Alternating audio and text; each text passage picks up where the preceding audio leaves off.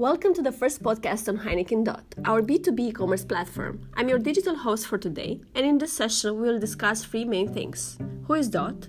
What is its role within Heineken in relationship to customers?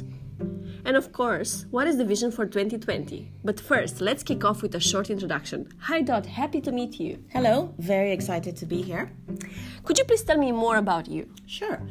Heineken DOT is the digital commerce solution which facilitates exchange of products and services within our direct and indirect markets.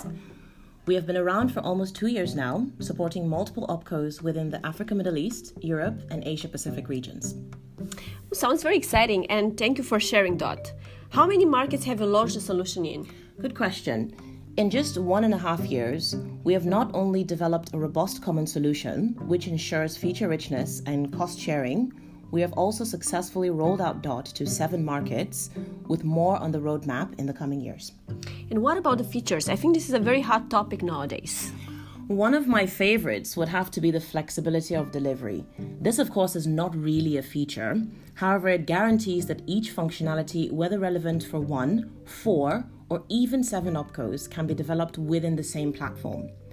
The progressive web app is also quite interesting because it allows customers to browse the platform and even place orders while offline.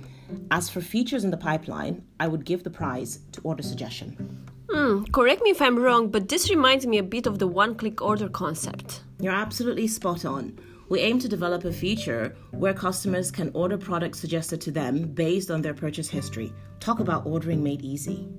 Wow, really exciting things. Thank you for sharing and looking forward to the order suggestion features. Do you have any final remarks?